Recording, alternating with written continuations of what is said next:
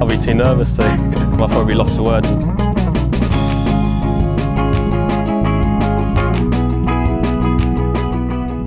Hello and welcome to another edition of the Lost Words podcast. I'm joined, hopefully, by my co-host Jason Daniels. Jason, hello. Good evening, Tom. How are you? Oh, well, I'm very, very well. I'm, I said hopefully because we've uh, we've been battling this evening, haven't we, with uh, connection issues and headphones issues. And uh, if Jason sounds like he's underwater being abducted by aliens, then uh, you know you can understand our issues.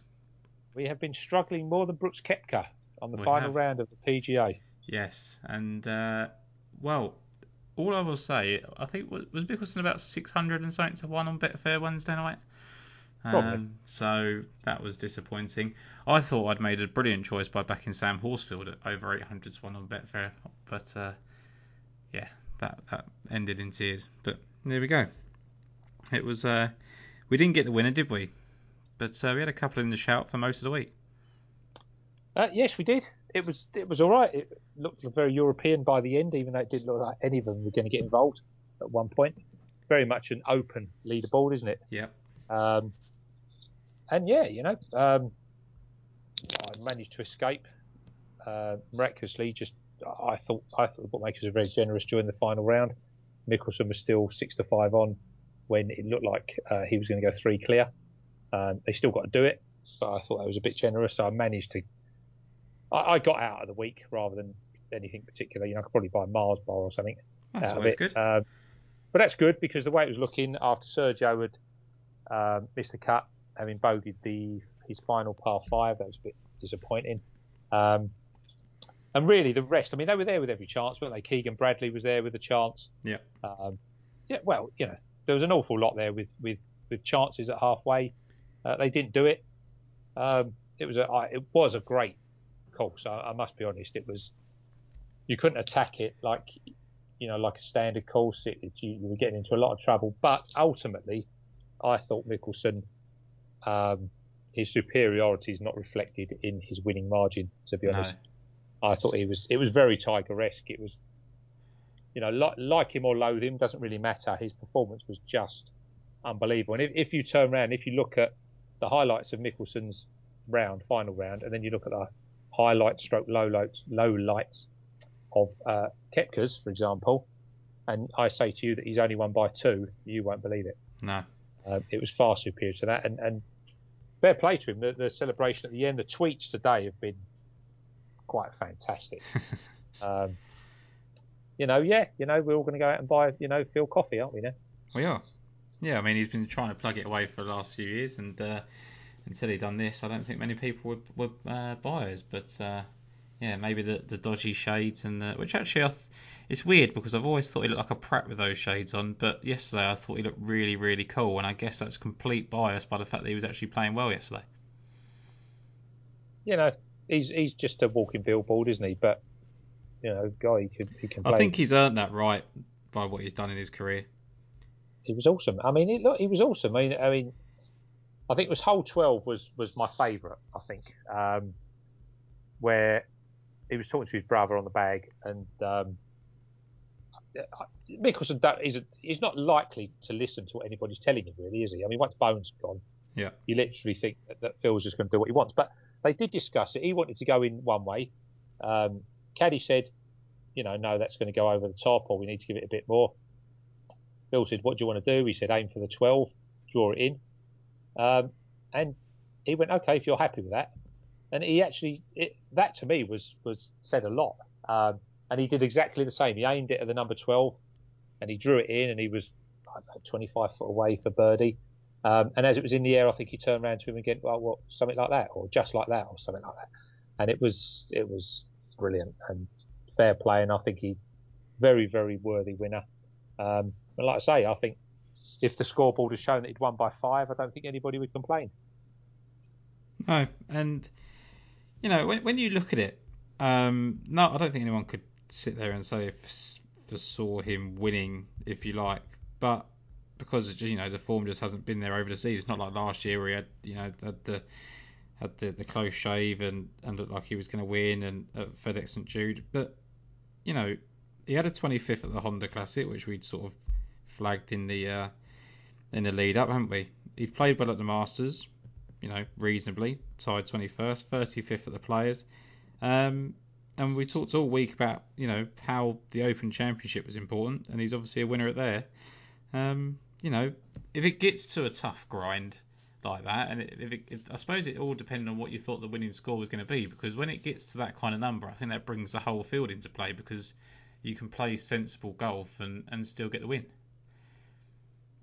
Yeah, like you say, it was an open championship thing. You had to have an awful lot of patience.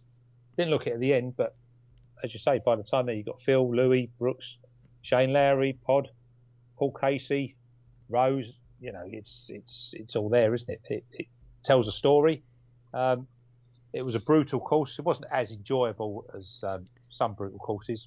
I won't name beginning with V and ending in Alderama, but um, it was a proper golf tournament, and players were struggling there. And, and fair play. I, you know, I don't know how they're going to come out of it this week. It'll be quite interesting to see. Um, but yeah, you know, another major, tick it off and, and move on. There's a lot of calls for like we'd love to see this course every year, and I think what I like about it is the fact that it, you know I think people appreciate the course so much because it's been nine years since they last did it. You know, I don't I don't think if you start bringing it in every year, it's not quite as special, is it? So it's not going to have that Augusta feel to it where you want to see it every year. I think it's a good test every so often. I don't, certainly don't think you'll have the field as well. I think a lot of these wouldn't turn up. No. If it was a regular tournament, they, No. they really did get on with it, and it was it was hard work. It was brutal. Um, so what? Who cares? You know, you get paid a lot of money, do some work for a change. Top ten, Tony was there. He was uh, he was there again. Rickie Fowler. yeah, nice to see. Yeah, nice to see Fowler coming back. Yeah, I was hoping uh, for a bit more from Kevin Streelman. He looked really good at the start, didn't he? And uh, we, we were sort of willing him on as a as a former podcast guest. And you know, there were some names up there that some steely veterans, I would say. Um, and yeah, I just thought it, looked, it just looked for all the world that like some sensible players are up there, and even guys like I mean, Aaron Wise shot 79 in the second round and still finished 17th. You know, it was that kind of event, wasn't it? it's a major, isn't it? That's exactly what happens in the Open, isn't it? You you you know, sometimes you turn you turn the corner in three over, and it's a good round. Yeah. It's about it's a mental attitude, isn't it? Really, I think, um, rather than anything else. And you know, some players will be overrated because they went off. I mean, look, I'm not knocking um, what Abe Ancer done. He's flying at the moment. To be fair, I'm sure we'll talk about him very shortly. Yeah. Um, but that was from way off the pace in easier conditions, and uh, you take it with a slight. I mean, he's playing well, so take it with a slight pinch of salt. But it does show. You know, there was a, there was a whole sort of raft of different types of players there. Um, yeah, it was, it was it was great. It was great to see Pod do what he did. I thought Shane Lowry flagged up that he's um, going to play well in uh, in our Open. Yeah. Um, he's a bit short, 40 or something like that. I think I, I sent out a tweet earlier on today. Um, someone said he, thinks you'll still get 33 and 40 with 11 places by the time it comes. So I think. I think you probably will. I think because unless he goes and wins between now and then, um, but there is a chance of doing that. I think. Yeah, yeah, absolutely. So yeah, yeah, great. Um, but it does show you what, what can happen. You know, uh, you know, Matsuyama really only had a couple of bad holes, but, but you know they were very bad, weren't they? Yeah. Uh, you know, Bez, who loves a difficult contest, I did think it was a bit too much for him. He fell away. You know, it what is what it was. The winner was outstanding. Um, Koepka was poor, um, and Louis can blame one hole, uh, the thirteenth. Uh, Yeah. There Do we you, are. uh, very quickly before we move on, because we do want to move on. Does this He make needs- Phil Mickelson a certainty for the Ryder Cup? You, you, yeah, I, I said earlier. Would you Um, pick him, or do you think it's just that he will get picked because of what he's done? I think you, you, I think you pick him because he's just won a major. I think you pick him because of his record in the Ryder Cup. You pick him because of his commercial value. You pick him because of his uh, experience and the ability that and the, and the experience that he can offload to the younger ones. Yeah, absolutely no problem in, in picking him up. To be honest, um, you know the way somebody is like um, Dustin Johnson's playing. Um, I'd, I'd be, you know, if I had the full free choice, I'd be picking him over him at the moment.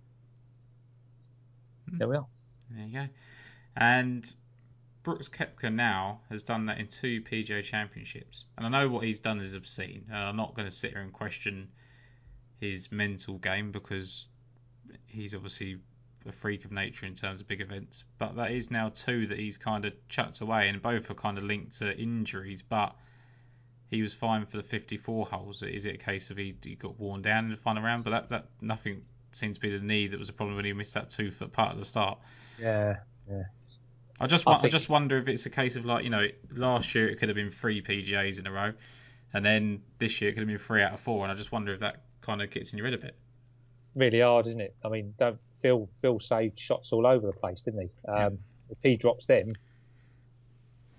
you know, he's back to four, isn't he? I yeah. mean, it, it, it's such tight margins. I mean, he wasn't good. Like like I said, I actually think Koepka's done brilliantly in, in getting beat two because hmm. the difference in their final rounds was just stunning. Um, so yeah, it was difficult conditions. He was chasing the game. Um, nobody's Tiger Woods. That's that's you know, I think that's what we'll say. You know, yeah. no matter how close you get, you can't get there. Um, no, you won't be. No one will be Tiger Woods. No one's got that that mental fortitude to to, to just do things that. I mean, Mickelson was close on some of those holes. Hmm. Um, but nobody's really got that that, that steel to the, the ability to in really difficult conditions pull out just lifetime shots.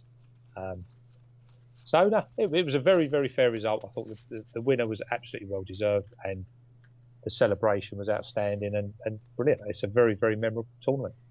Yeah, I think we've been spoilt recently for, for major winners and, storylines, and and yeah, that's just another one in the book. Let's go on to a lesser event, let's say, um, but one that to look forward to nonetheless. Uh, jarringly, it's now called Made in Himmerland as opposed to Made in Denmark, which you know very specific. But there we go. Sponsors, I'm assuming, are, are involved in that. Um, not the best left-handed golfer in the world. Is a favourite at twelve to one. Um, eight points shorter than the rest of the field. I can't get my head around that at all he's got a, such a massive reputation that it's, it's getting silly, isn't it? Really. Um, but all it's doing is making it like, and I don't think he's someone that gets affected by it, but it's just making it, it's just setting up to fail, isn't it? Yeah, of course it is. Absolutely. I think it's, I think it's ridiculous. And I think, like I said, I think coming off of a hard weekend as well. Yeah. Um, what price would he be having not played last week? You know, I, I, I, don't. I'm not saying it wasn't a positive. I thought we'd done some half decent stuff last week, but it was a hard, hard, hard effort. And to go from there and fly over to, to Denmark and come straight. Well, hasn't he already said he doesn't even want to be there? I can't believe he's there. I don't understand why he's there. To be honest. Well, uh, well, I, you know, I wonder what price he'd be if he played well. Like, I mean, he played fairly well. He didn't have any sort of blowout rounds, okay. but yeah. but in terms, if he'd have finished tenth, mm. well, what what price would he have been? I don't know. But yeah, I, I, don't I don't know. I mean, would he have played? Um, yeah, I guess not. I guess there's all those to it, isn't it? Um, but I think it's fair to say that neither of us are betting Robert McIntyre, so there's no point in labouring. No, we don't need to back him until until the Open, mate. Do we? No, you've already done that. I thought so. I have done that many times. Yeah. uh, Bernd Wiesberger twenty to one, Matthias Schwab twenty five to one, Andy Sullivan thirty to one, and it's thirty three to one, and bigger the rest. Um, of the top lot, I think we were talking very briefly beforehand before we all got interrupted. Matthias Schwab uh, was the name that probably stuck out for you, despite the fact that we worry whether he can get over the line. Yeah, I mean, uh, this is obviously a completely different test again. This is going to be accurate players, isn't it? You look at those that have won it. Um, those that have won it actually have, have big correlation with.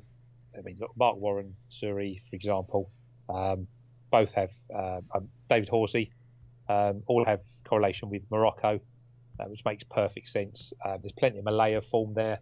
Um, Scottish Open, Qatar, Malaya. Uh, it's all it's all very very obvious.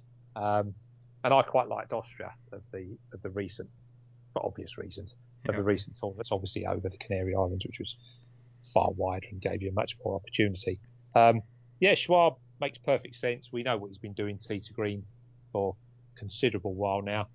But you know, like we say every week, until he gets to until he gets to a, a price, I, I, can't touch him. Um, he's guaranteed to be there, but he doesn't win. He, he looks like he's going to win. He doesn't win. He misses two foot putts to coin your Brooks Koepka um, phrase. And uh, but yeah, his figures are, are, are just beautiful.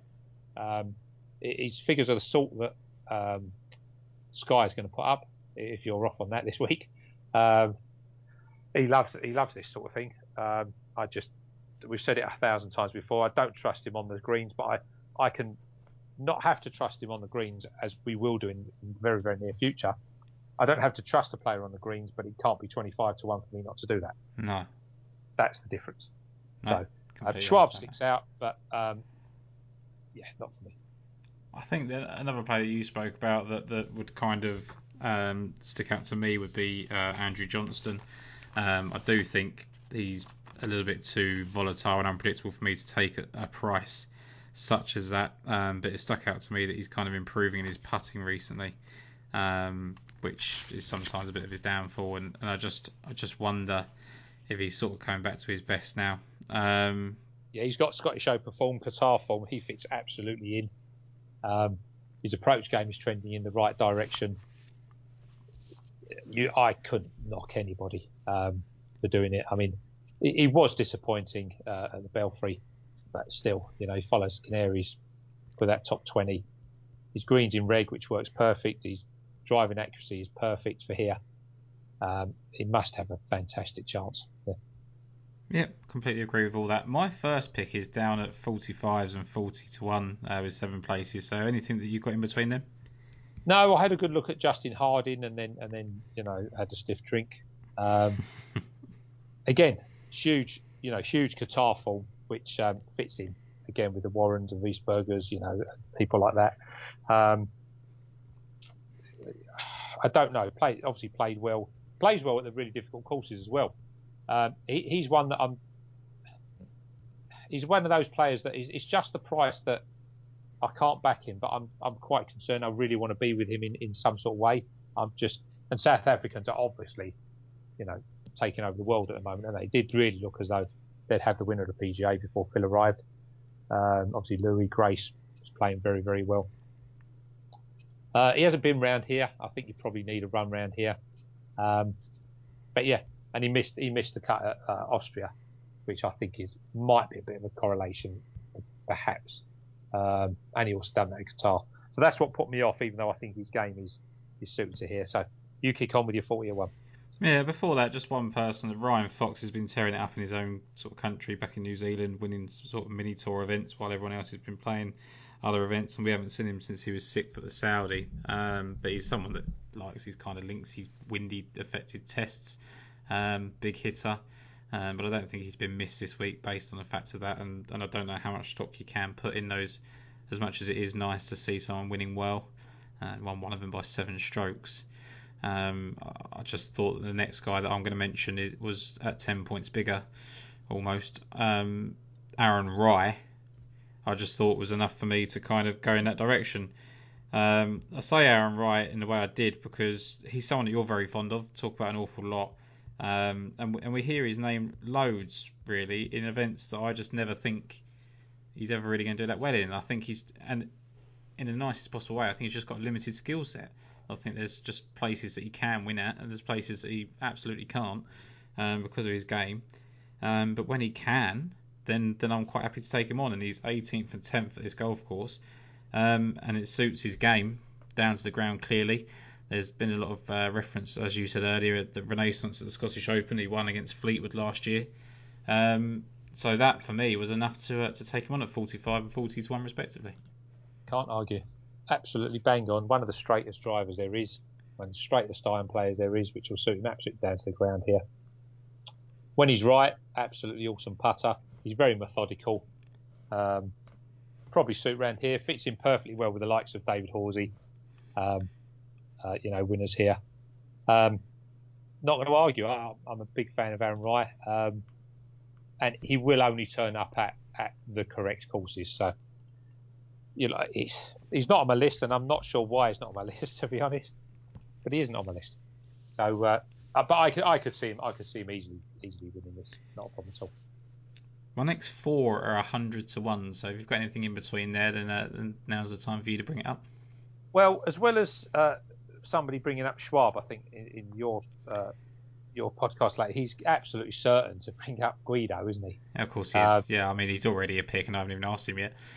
um, and, and it's it makes perfect sense. You know, we were on last time uh, when we know he should have beat, he should have won at Belfry.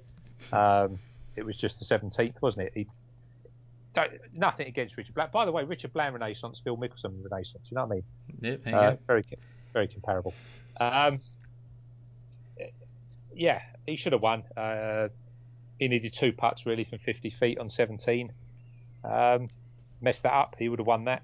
Uh, 18, he's messed up as well. Um, and the playoff is messed up. So, yeah, it wasn't great to watch, to be honest with you. I mean, it was brilliant until then. But again, I think um, just the way he plays, his iron play, he's top 10 in greens in regulation um, the last three times he's played. I know you've got uh, Gran Canaria and Tenerife, which, you know, I can leave alone, but he was fourth again in Qatar. And obviously at Qatar, he's only got beaten by a 60 foot putt on the uh, 72nd hole. Everything points him going well. 33rd last year is fine. Uh, sorry, in 2019 is absolutely fine. His debut ended with a 67 best round of the week was I was going to say is it's kind of a highlight, isn't it, to see him? He does, yeah, he does.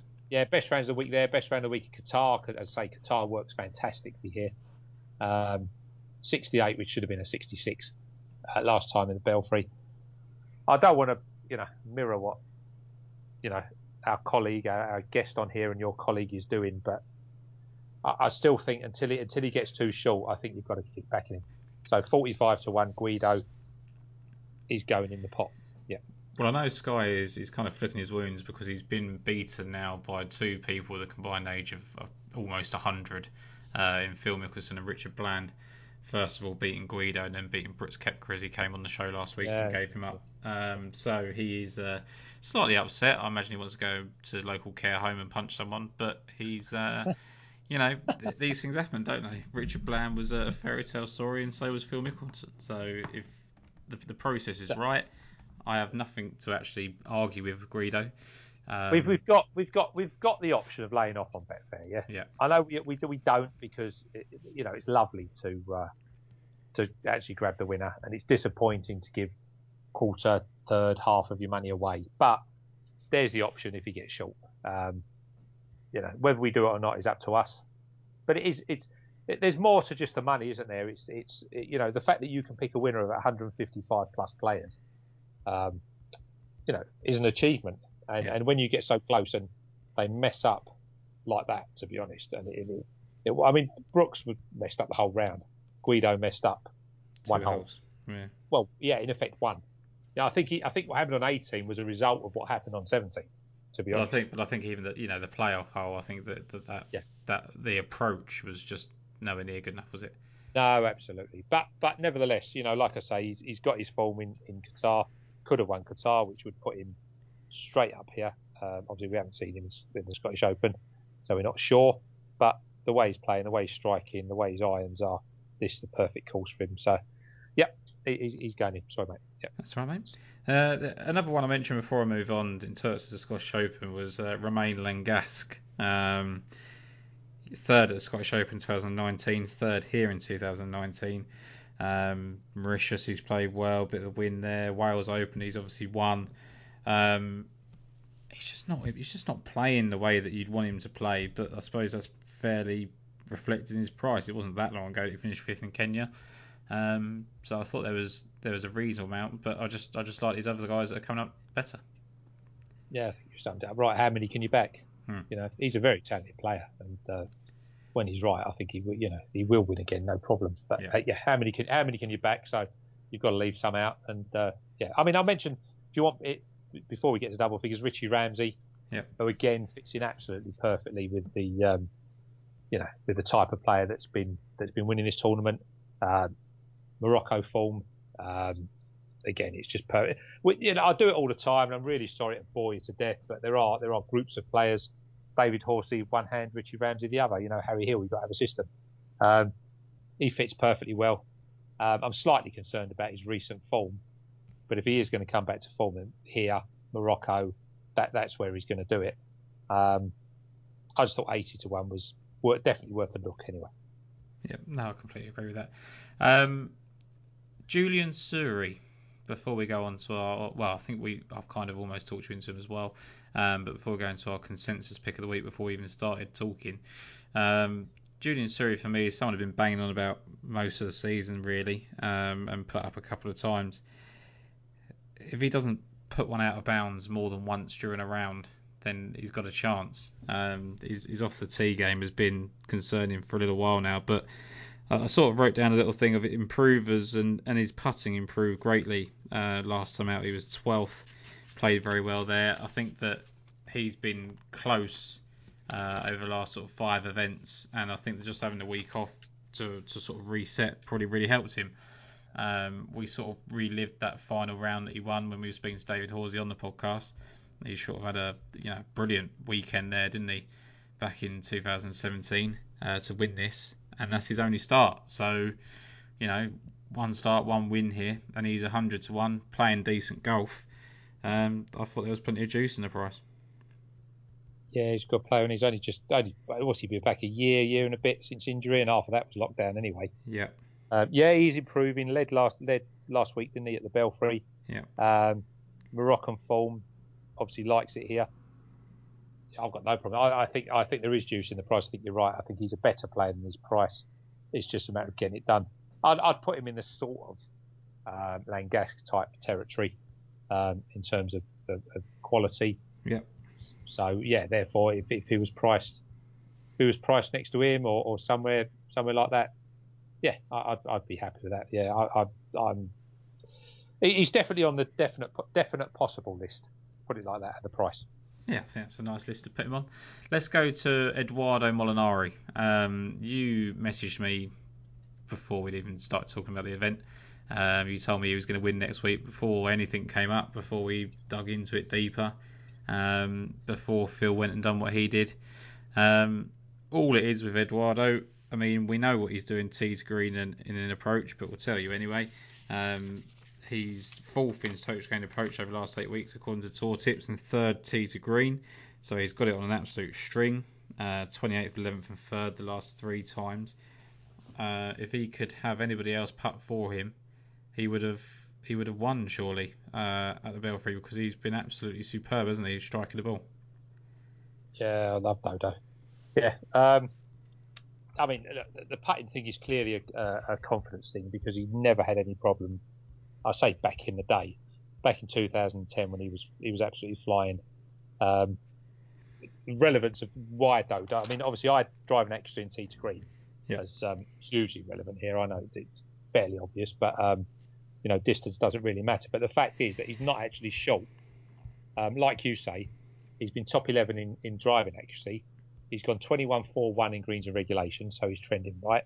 24 25 15 scrambling, if he needed to. Not that he's missing that many greens, and it is the putting that's absolutely killing him. He's losing. He's losing shots. He's past uh, less than average um, for his putting.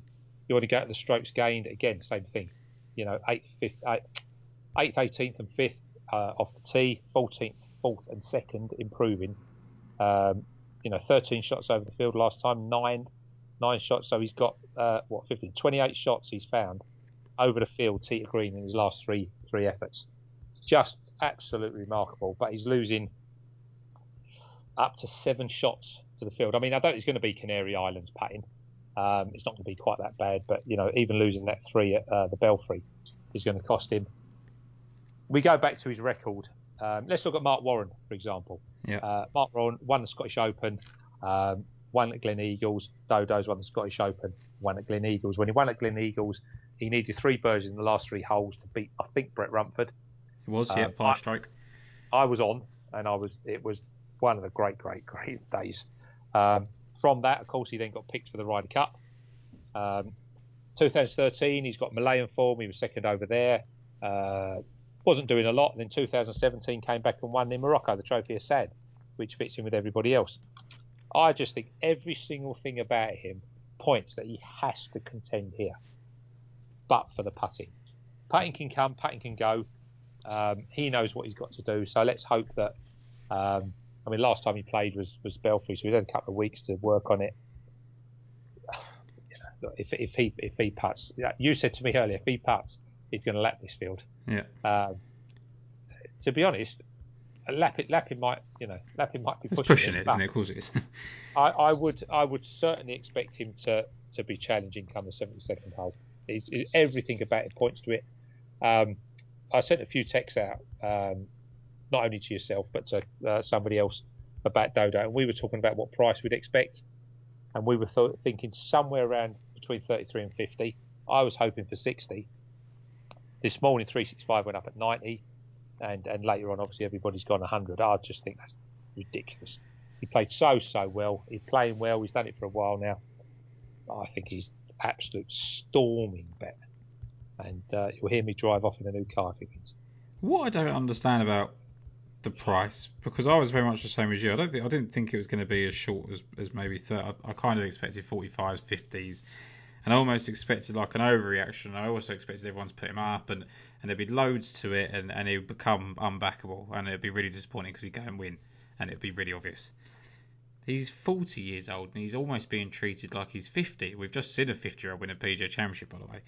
Um, but you look at, and don't get me wrong, because this person kind of come up when I was looking at the research and someone that could potentially change. Mikko Korhonen is 55, 66 to 1 because he's finished third last time out.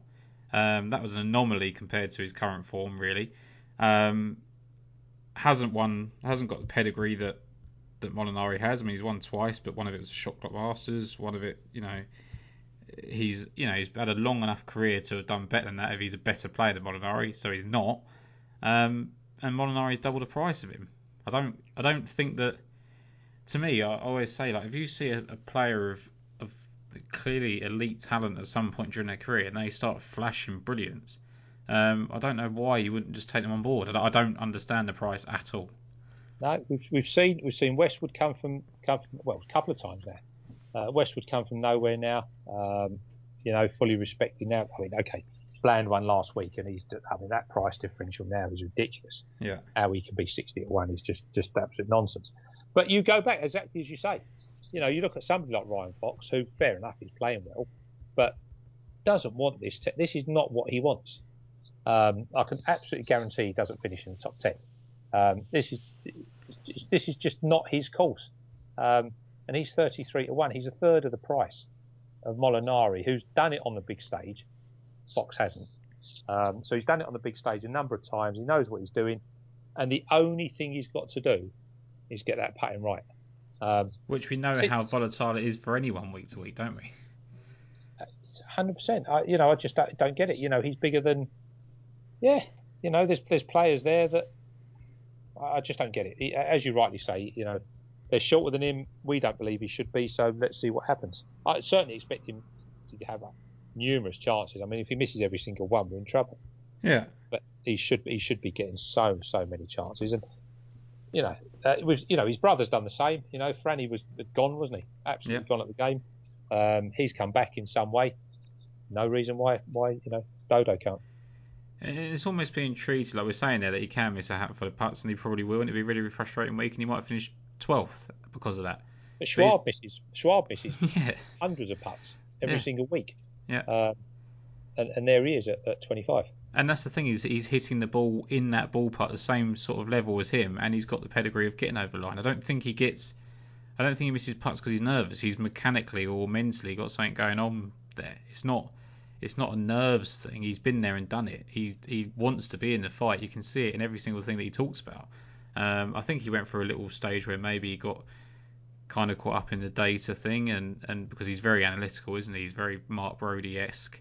Um, talks to an awful lot. Set, I think he's set up his own data company, so I think he's very much driven by that, and that's and that's obviously works out for his game because he's making this little comeback. Um, I just think his price is if he's never going to win again, which I don't believe is the case. So there we go. Enough on Edoardo Molinari.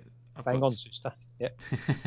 I've got two here now that, that I'm not quite sure of, but I think they're too big. Uh, Chris Paisley, just purely based on the fact he's been fourth and third here in the past, likes this sort of test. Um, putting, obviously, generally speaking, is his, is his wheelhouse. Um, hasn't been driving the ball particularly well. I think he can put that right, especially on an open layout.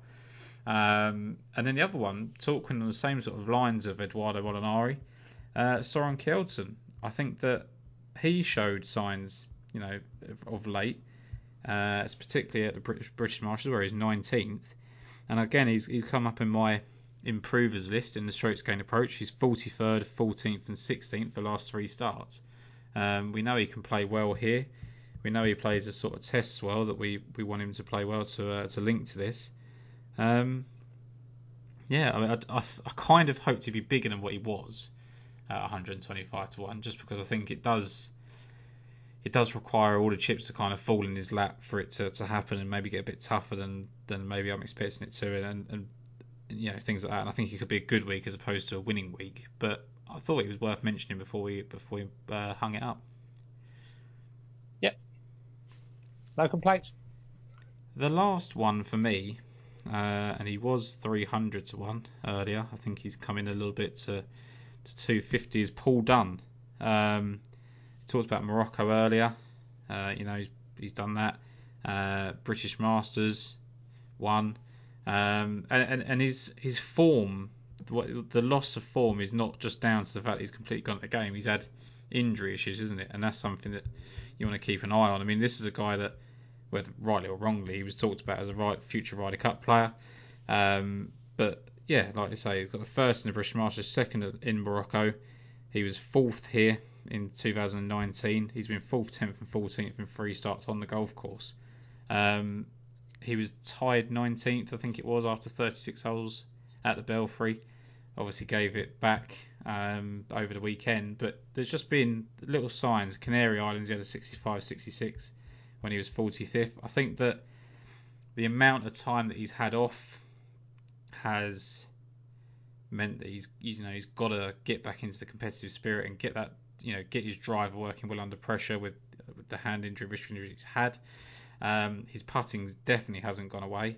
Uh, he's sixth in the field in putting, which is something that we can always rely on him. You mentioned Austria as a nice recent leak when he was 33rd there, um, and that was sort of earlier on in his recovery from the injury. So to me, I just think he's done enough to kind of warrant attention. If he's going to be the player, if it is just injury that's derailed him, and he's going to be the player that is expected of him, then his talent alone should be enough to back him at this price. Yeah, I mean, I've, I've never been as taken with Paul Dunne as, as you know as his reputation yeah uh, suggests. But I agree. I agree completely.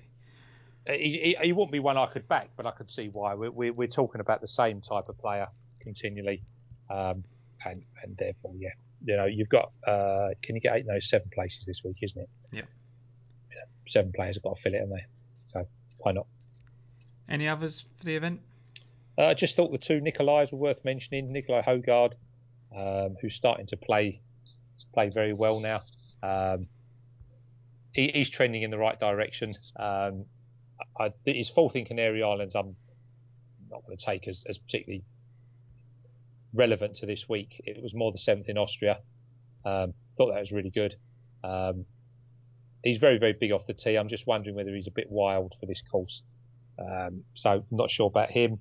Um, Nicolai Van What's his face at 225. Um, thought that was slightly insulting, really.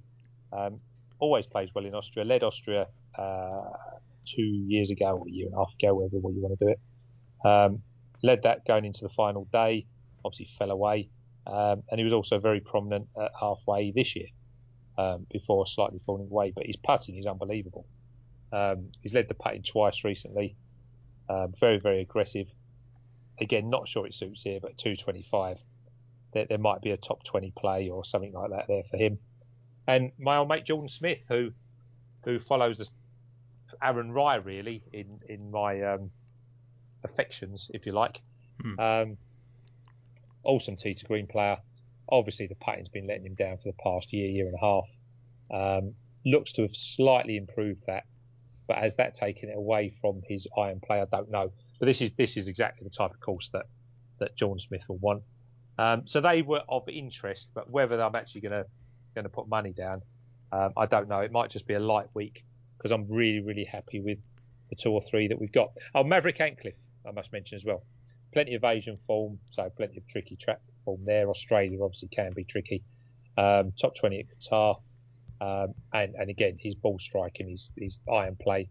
We, we talk about these players all the time, but we're looking at Antcliffe is the same as Shaun Croker, he's the same as Dennis Veerman. Do you know what I mean? They're all the same type of player, but Antcliffe made the list for driving accuracy and tee to green, and the others didn't. Um, and at three figures, again, you know, I may throw a few a few quid away on him, or it might be a top ten, or top twenty, but that that was pretty much about it for that lot. Yeah, I mean, just a couple that kind of missed missed out. You know, late on. Alexander Bjork's a favourite of mine, but just doesn't seem to quite be putting four rounds together. Uh, Shubhankar Sharma came up in, in the improving strokes gain approach, um, but in the end, kind of decided it's not really a test for him. And and also, I just thought that Laurie Canter was um, someone that everyone was kind of waxing lyrical about for, for such an extended period of time. Um, he's still the sort of same player that he is and always has been uh, since he's come out on the European tour. Um, and I haven't seen much buzz around him, but you know, plenty short enough for me. It has been for, for most of the time. But they were the people that I've just got in this sort of strokes gain approach improving list, and uh, and something I wanted to talk about. But Thomas Bjorn probably wins at thousand one, given the uh, the current age range, and uh, and everyone goes home happy. Another fairy tale story of him winning his home country. So, yeah, that's it for the Made in Himmerland as opposed to the Made in Denmark this week. I'll have to make sure that is written correctly on the podcast title. Um, over to Colonial, and this is where we started the tournament previews. Jason, believe it or not, uh, this time last year, episode seventeen. It was episode seventeen. There you go. So we had we had sixteen, well, we had fifteen interviews before then, and a and a, and a Masters that never was conversation. But this was our first. It was it was a coming back party, wasn't it? Um, an incredible final round there. Actually, I remember being you know really good. Really, I think people were probably more excited about it because it was the return to golf, but it was a very good uh, final round in its own right, and uh, I think it will be again this week. I think it's it's going to be interesting to see how people come from such a difficult test into this one. Um, you know, everyone was probably raring to go last time. You know, after such an extended break, and this time they come from one of the most brutal tests in in recent time. Um, Jordan Spieth is a ten to one favourite ahead of Justin Thomas at 12s, Collin Morikawa at 14s, Daniel Berger at 18s, uh, Abraham Ancer at 20s. Any of those tickle your fancy? No, Ancer ruined his price by what he did over the weekend. that seven under yesterday. Um, playing really, really well. Could have won the Valspar, should have won the Val. It wasn't his fault. He'd done everything he possibly could. Yeah. Um, no, he's he's playing fantastic. I mean, this is all about approaches, you know, and and you know, giving yourself a chance off the fairway. You know, you're not going to be able to bosh this about. So this suits Ancer down to the ground. He's got traveller's form. Um, it's just 20 to 1, makes absolutely no appeal whatsoever. So um, he'll have to be left out, and, and we'll wait for him to go back out um, past uh, the second um, best Mexican on tour, and uh, we can go. We can start backing them again at 45 and 50. You know, it, it's the same as we always say. You know, we know what these players are going to do. We know where they perform. Uh, let's just hope that they miss a couple of cuts and we can get a better price. But he can win at 20. I'm not going to cry about that. So I thought Patrick Reed was overpriced. I think that the the form that he's in is being overlooked because there are others that are doing similar. Um, but he won at Torrey Pines uh, and won well. Ninth at the Workday at WGC, 22nd at the Players, eighth at the Masters, sixth in, uh, at the Wells Fargo, and then 17th last week. I mean, he wasn't. I don't think he was ever really right in the hunt, was he? But he never really put himself out of it. Um, was 69th and 70 over the weekend, his best two rounds when everyone else seemed to be going sort of backwards. And you know he's got good good enough form here. You know he's he's had what is it, uh, 15th and a seventh in two starts here. Um, you know he's in like I said, great current form. I think that's been overlooked. I think if his name was anything other than Patrick Reed, he'd be 16 to one, maybe 14 to one.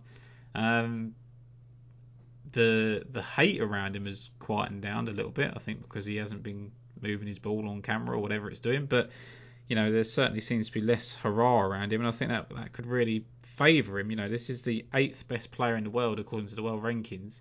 Um, what is he? He's the eighth price player this week. So, you know, are those seven players more likely to win than him in the betting? Six players ahead of him. He's priced basically the same as Corey Conners, who I know we keep laughing at because the prices that he's got down to, and there are certain elements that suggest he should be around that price. But I mean, Scottie Scheffler's there. He's never never done it. I know it's based on potential, and I know he probably will go on to, to win a handful of PGA Tour events. But Reed has won nine of them already. You don't need to figure out what he's going to do. He's already done it. Same with Tony Finau. He's potentially going to break through at some point. I believe he will. I think he'll win a major championship at some point. But Patrick Reed's already done that. He's probably going to win another one before the other two even win a regular event. So I don't know. I just thought 22 to 1 was too big. I think we always put Reed up when it's um, quality, when it's quality, or when it gets difficult. I know we were talking about him last week, weren't we? Yeah. We said if it gets when it gets really, really difficult, um, he'll come to the fore, and he, and he did really over the weekend. I know he was never threatened, but it was still an excellent effort. Yeah, I don't, I don't have any problem there, to be honest with you. Um, I thought it was interest looking at the last few years, those that appeared regularly, taking away from the obvious names. Uh, Peter Uihlein, obviously Jordan, Rory Sabatini, who I love, um, Kevin Na and Daniel Berger, are, are all sort of there's there's a number of tournaments that turn up there. Um, Memorial, Byron Nelson in particular, for, for whatever reason that is. Um, I can leave Reed alone at 22. I just I just thought that you know he's only, he only finishes two behind the two that, that you know competed in the playoff last year. That tied seventh is actually better than it even seems because you know he shot 63 on the moving day, got himself in pole position, moved up a couple of spots with a 67, and, and it still wasn't enough. Um, I, I, think I think when when we consider the sort of player that we we you know we talked about last year and, and we talked about here, uh, yeah. you know the Daniel Bergers, blah blah blah, you know the Simpson type characters, um, and we looked at it and said, you know, we're looking further down past 50, etc. And I think having gone through that major just yesterday, yeah, for me, I, I'm not really interested in looking at anybody at that price, but you know, you can never knock Reed out of anything, can you? He's he's a he's, you know he's an absolute rottweiler, isn't he? So. Yeah, it's just he's he's, he's incredible, uh, you know, competitor. But he just just for me, he struck the ball really well last week. Um, and yeah, I've, I've set my pace on him. I was really uh, looking to back Joaquin Niemann. Uh, I thought 40 to 1 was fairly generous. He's coming into 33 to 1, 30 to 1, 25, 28. Starting to become a little bit less appealing when he's closer to Reed than, than I'd want him to be. I was really interested to see what he did yesterday because he was kind of someone that was fancied going into the week by some, and and a lot of people pointed out that he's been terrible in major championships. And I just thought he got to that final round with a chance of you know being able to to put his name there and and have a top ten and and had a bad day. I don't think he's alone having a bad day. A lot of people did, so I wouldn't hold that completely against him. But it just felt like he went the wrong way. Um, and has almost been seen as a positive as opposed to, to maybe uh, you know come undone a bit yesterday and that might that might just hurt a little bit more than maybe we'd expect it to. He looks too he looks too short to me. Hmm. I know he's going to do it. I know one day he's going to do it. He just he does he doesn't appear. I don't think, oh, he does actually. Yeah, he's top ten in tee to green, isn't he? So it's my apologies. Um, but, look, Sungjae Im is next to him in the betting. He would be my pick Yeah. of, of that lot around that price. But again, am I really fussed? Uh, those that, that, that I know they weren't in contention over the week. Well, Sungjae was, wasn't he? Until he, until he completely nosed up. Until, until um, he wasn't. Yeah. Yeah.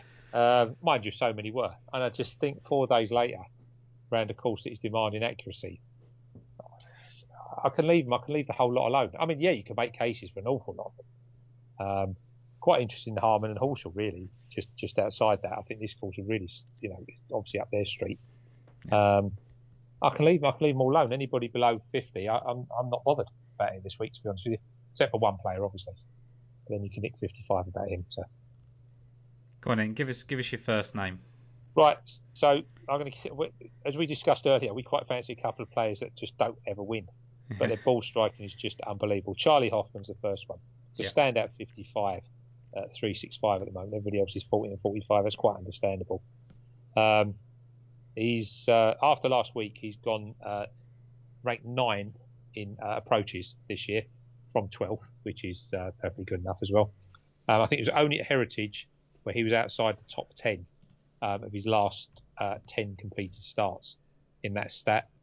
Um, at Texas Open, he was 13th tee to green. Last week's PGA, he was was he first tee to green? I don't know. I can't remember the notes now.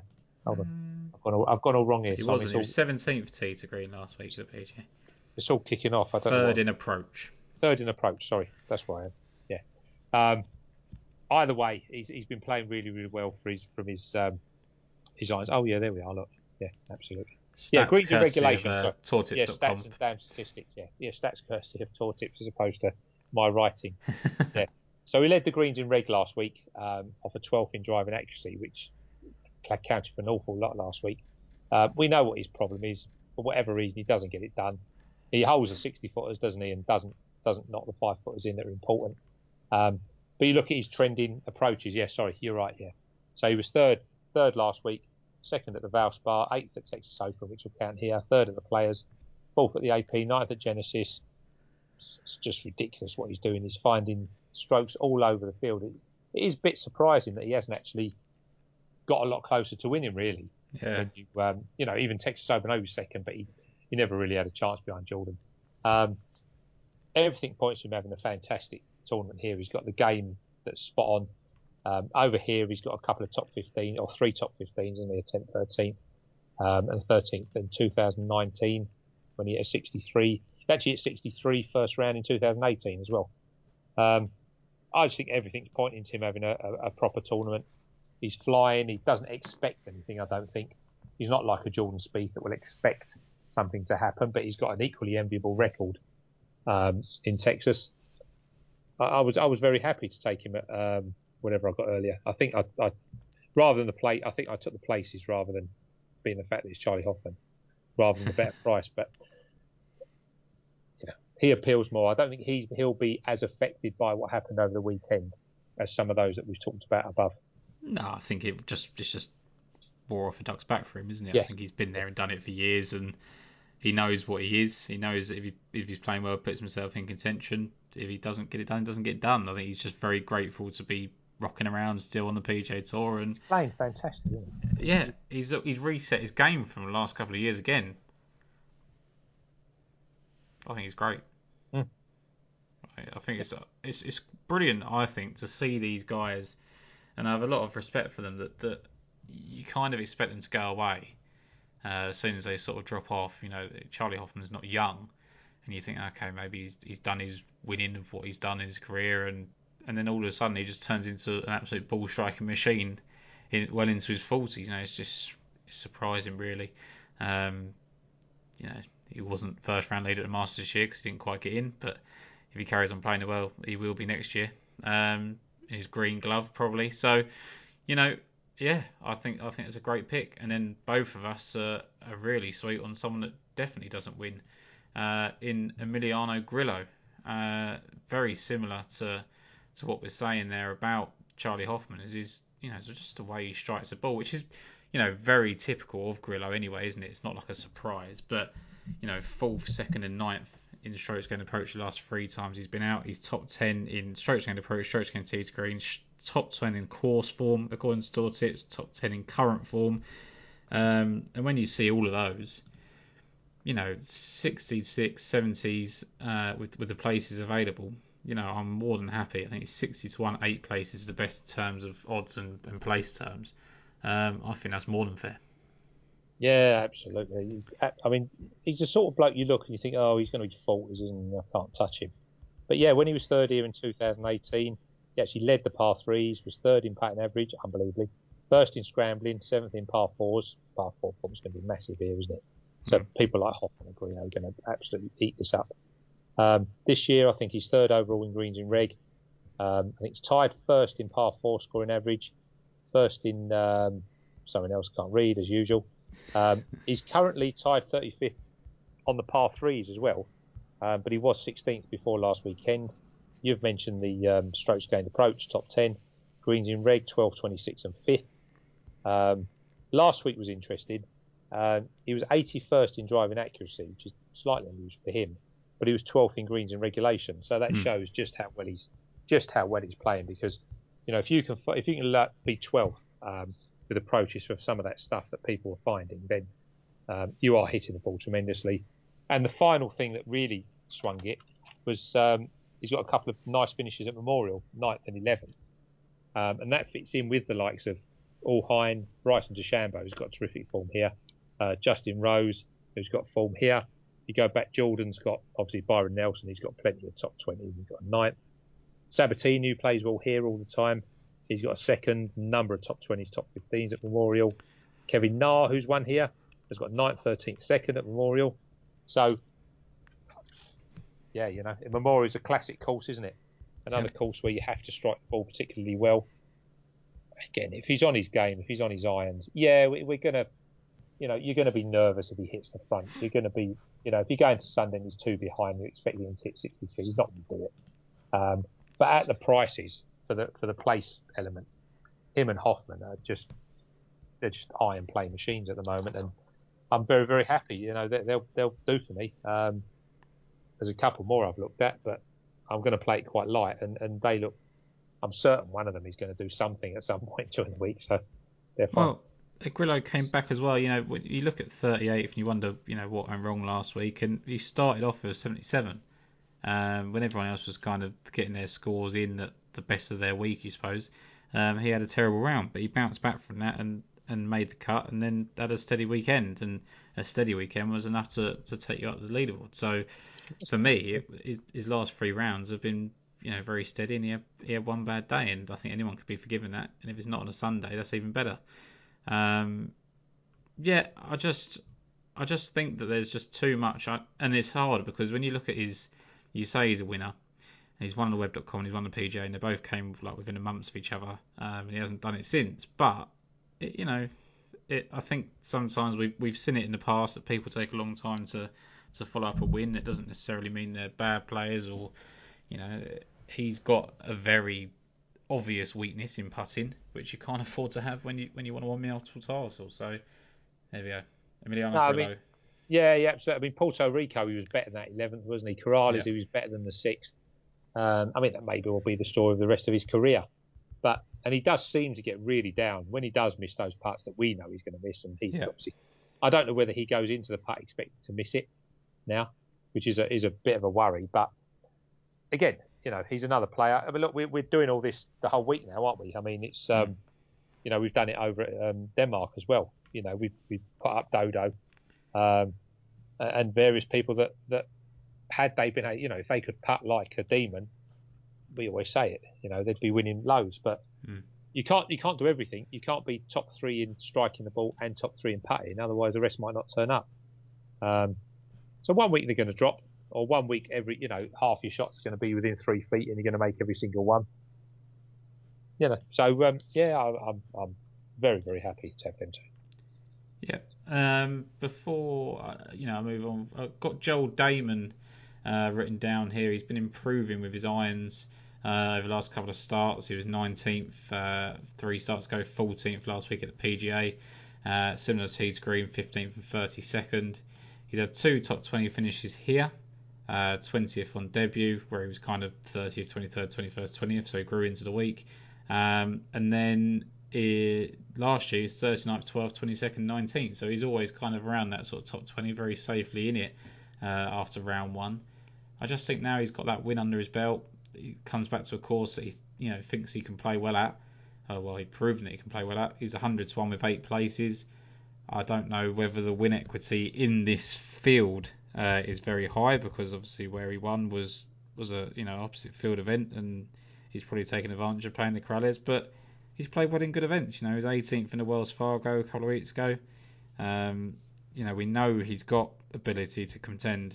Um, you know, second in the Wells Fargo two years ago, uh, fifth at the Genesis, tenth at the PGA in 2020, fifth at Bay Hill. You know, he can compete with the best. Second at John Deere, so I think he can get up there. Whether he can get over the line again twice in a season is is to be seen. But 100 to 18 places with someone that's improving with their irons and coming back to a course they like, uh, yeah, I like it.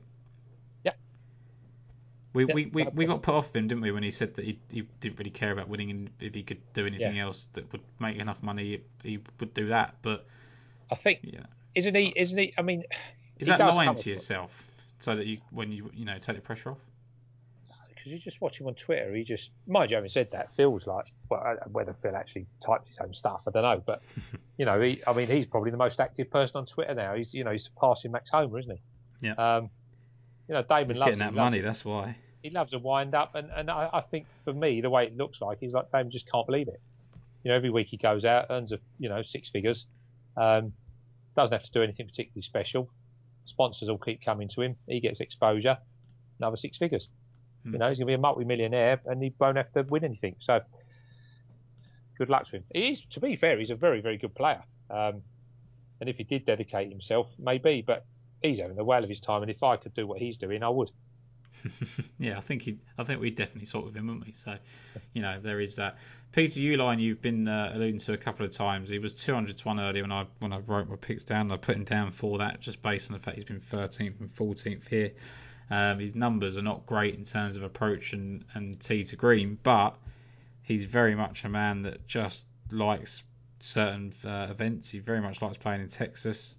When he spoke on the podcast, he was he was gutted at Trinity Forest away from him, but he clearly likes this part of the world. He likes a bit of the wind that comes up, but the, the tree line effect of it, where he doesn't have to go and bomb it, despite the fact he can get it out there, I think it kind of suits him. Eight places, 125 to one for a recent winner, albeit on the on the Corn Ferry. I thought was was reasonable enough, but I was I was a bit peeved that it went from 200 to 125, and I'm kind of talking myself out of it. The other one that I sort of mentioned that I thought you might like was uh, Troy Merritt, as someone that you've kind of brought up in the past. He's uh, been playing pretty well of late, uh, has played well here in the past, and he's out there at 150 to 1. Yeah. To be honest, he's he's one of a number. I mean, there's him, there's Matt NeSmith, um, Mackenzie Hughes, all have the ability. I just didn't think they stood out particularly this week. Um, having said that, it is a week where it's very easy to see the top lot, top fancy lot doing very little, blowing up maybe when it when it counts, um, and seeing one of these come through. I mean, NeSmith definitely is, is appealing on his best form. Um, his approach form is fantastic, and, and Mackenzie Hughes normally is a great putter, but hasn't done it for a while. Um, there's there's so many down there to be honest with you. Um, Kevin Na, I think, had to be looked at quite seriously. Um, again, it's the type of course, isn't it, more than anything else? Um, and he's obviously got traveller's form, which counts here, as has Mackenzie Hughes. Of course, he was fourth in 2020, um, and tee to green is always high up.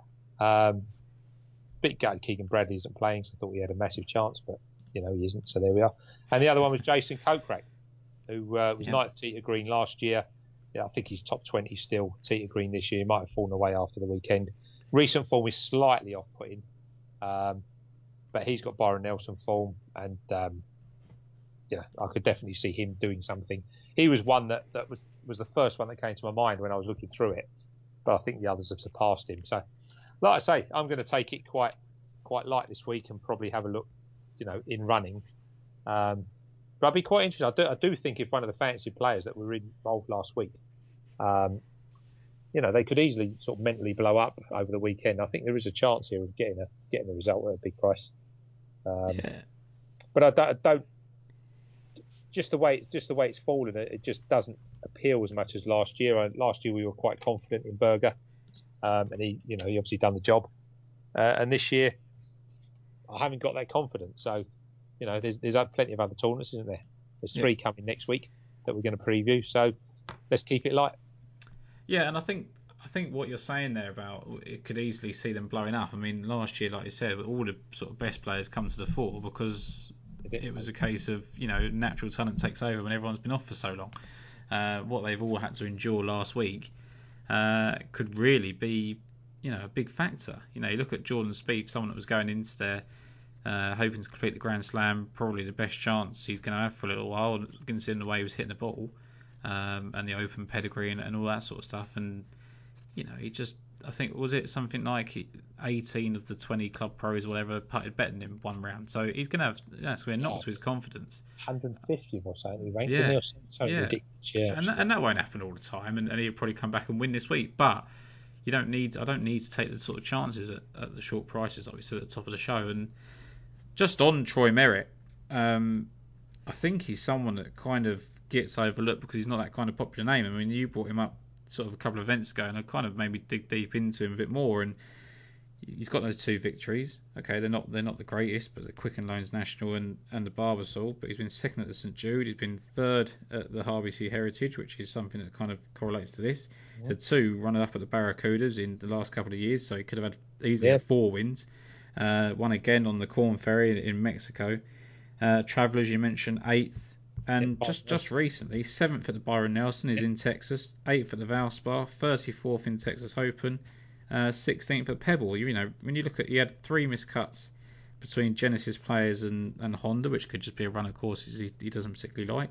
Had that miscut at the Heritage, which seems strange considering his uh, his pedigree there. But I just I just think that there's actually probably a bit in that because just how well he played at the Byron Nelson, because uh, Kyung Hoon Lee played really really well. Um, you know the people behind him kind of don't look as great, but he shot 66, 65 at a weekend there you know that that's pretty spectacular. You know, it's better than what you know Lee actually shot. It's just he did his work earlier in the week. Um, so yeah, I think he might take great confidence from that. Comes to a course he likes. Uh, you know, where he's finished 17th in the past. Just enough for me to take him. I think he's going to be he's going to round off my pick at 150 to one. I think that's very very good.